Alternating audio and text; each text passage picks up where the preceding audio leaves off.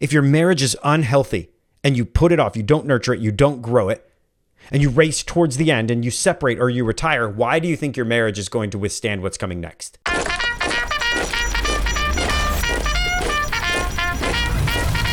This is the Military Sherpa Podcast. Left, right, left leadership insights from America's best. With your Military Sherpa, Mark Tilsher.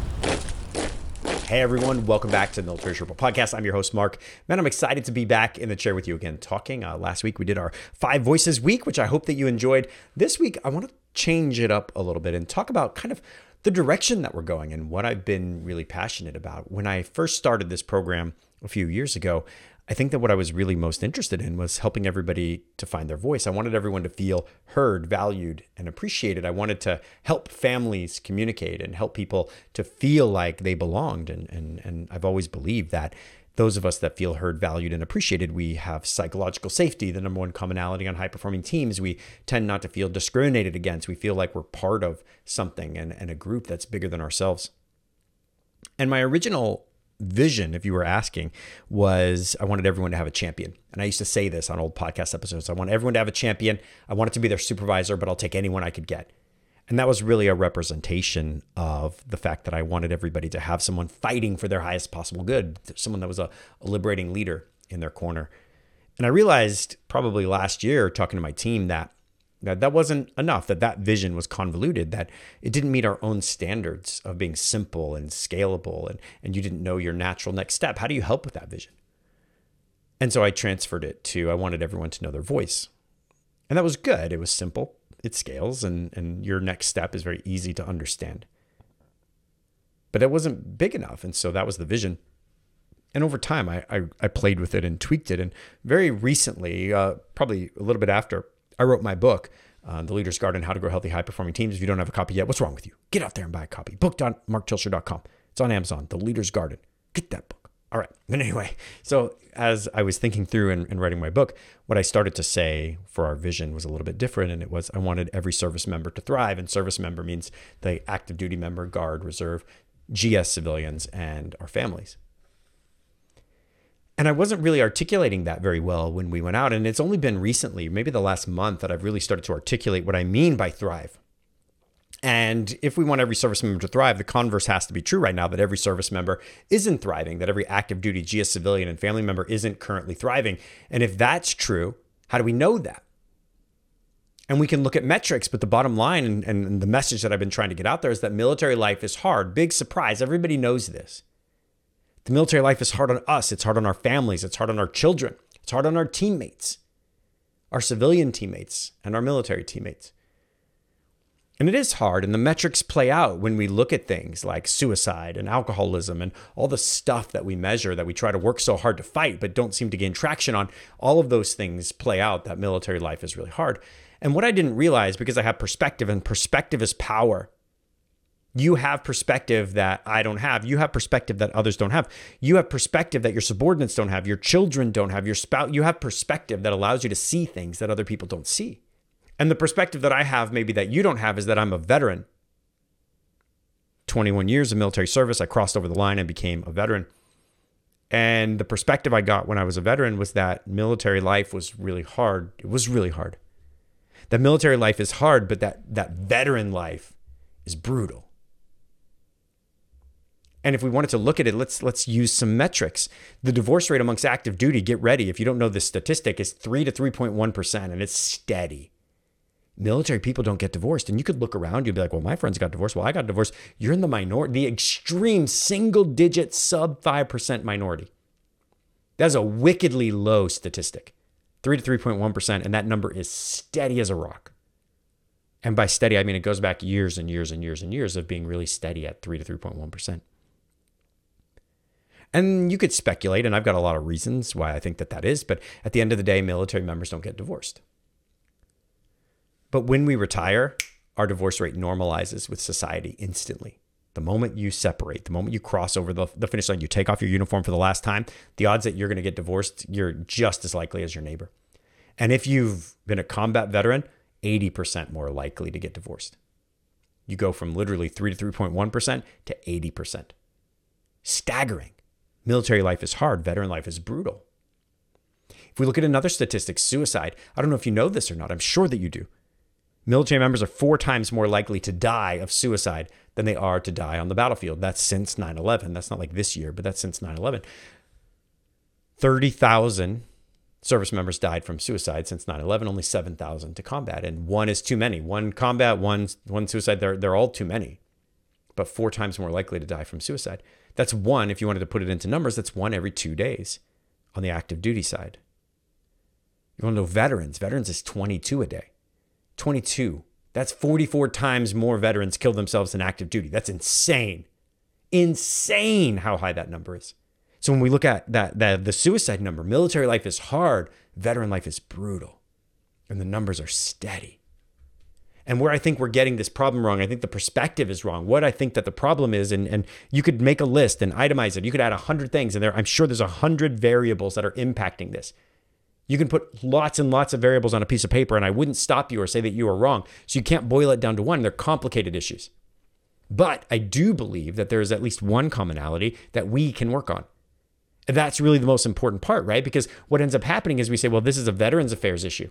Why are we talking about veteran suicide? This is an active duty focused podcast. Why are we talking about, no, this is not a Veterans Affairs problem. The challenge is we outsource this and we think, well, Veterans Affairs got to figure this out. They've got to do something about it. I don't believe this is a Veterans Affairs issue. So if it's not their issue, I don't think they can fix it. That 22 a day number, that number is steady. You keep hearing me say that word because it's it's a shame, but it is. And I think the reason for that, we view it as a veteran's problem, but the reality is, is that we're not healthy enough when we retire to withstand or to, when we separate to withstand what's coming. We've got a safety net. We're being propped up. We've got a community. We've got a group, a team. We're forced to come to work every day. When all of that evaporates, what's left is raw us. And that raw us wasn't ready. Think of it this way if your marriage is unhealthy and you put it off, you don't nurture it, you don't grow it, and you race towards the end and you separate or you retire, why do you think your marriage is going to withstand what's coming next? Why do you think your marriage is healthy enough? Why do you think when your spouse is like, we're never PCSing again, and you're like, I just took a job in New Mexico, and they're like, but I don't want to live in New Mexico, and you're like, well, I got a good job. Why would you think they're going to follow you? They sacrifice for the good of the nation. They sacrifice because they love us. They sacrifice because they're amazing. But when they're not happy about it and nothing changes, you're not suddenly going to stop working. You're not suddenly going to get healthy when you separate. So that's the first piece. I don't think we're healthy enough. I don't think our or, or think our marriages are strong enough. Sorry.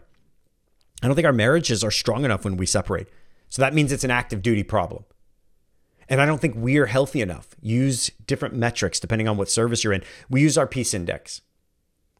Your purpose, place, provision, physical health, people, relationships in your life so many of those things are predicated on the military. And when the military is taken away and stripped away, what's left is raw you. And quite often, raw you isn't ready for what's coming next. I wasn't. And I tried to use the resources that were available to me. But fixing and cleaning up messes is not nearly as effective as preventing problems. Peace index, the core, five voices. These are all tools that we're using, but really to impact metrics. When I say I want to create an environment where every service member thrives, what I mean, what's under the surface, is I want to lower the number of veteran divorces. I want to lower the number of veteran suicides. That's what I really want. That's what I'm after. That's what I care about. That's the metric I want to impact with my life. And I want you to be a part of it. I want you listening, watching, looking at this video, listening to this podcast. I want you to be a part of it big step in that is becoming one of my cadre, becoming one of my instructors. But there's more to it than that. Share this podcast with people that need to hear it. And this year in 2023, what I'm really looking for is I'm looking for partners that want to become, build, lead when it comes to suicide and happy and healthy marriage. Become, becoming a leader worth following. I want you to be healthy. I want your relationships to be healthy. Build, I want you to be able to take the people that work for you and improve their health, improve their core, improve their relationships during the short time that you have together. And I want you to lead an organization where mental health, that high performance are the norms rather than the exception. If you can produce those kind of results, you are in the 1% of 1% of leaders. This is what our programs are designed to do. They're designed to elevate you into a multiplying leader. This is not about skills. This is not about, about how we, we tweak metrics and turn things in with more efficiency. Those are byproducts of healthy, high performing teams. Those things come and they should come. If they don't come, don't do it. That's the difference between our program and so many others is that you're doing these things, you're bringing people in and you're paying them a lot of money. But are they changing the assessment on your DEOCs? Are they changing the, the, the red light, green light, stoplight charts at staff meeting? Are they changing your key performance indicators, your inspections? Are your inspections reflecting greater team cohesion, greater people health, greater performance because you did that professional development thing? If the answer to that is no, you're doing the wrong thing. You're wasting your time. I want partners, I want people that are going to, to step up and say, I want to change the metrics. I want to improve people health. I want to improve team performance. I want to increase group cohesion in a meaningful way that matters. That's what I'm looking for this year. So I want to partner with you. 2023, yes, we're going to be doing instructor certification seminars. Yes, we're going to be doing workshops. Yes, I'll be traveling and, and doing offsites. But I need the work that we do with the military to start reflecting what we do in the civilian sector. In the civilian sector, we go into an organization, we, we coach the leadership, we do workshop or core groups for the, the sub leaders, we do workshops and training for everyone. And all the while in the background, our Invincible Teams assessment is running and helping us to see what the cultural issues are that are getting in the way of communication, relationships, alignment, execution, and capacity. This is not just soft skills. This is hard skills. This is about efficiency, productivity, innovation. It's about people health, strong relationships at home and at work.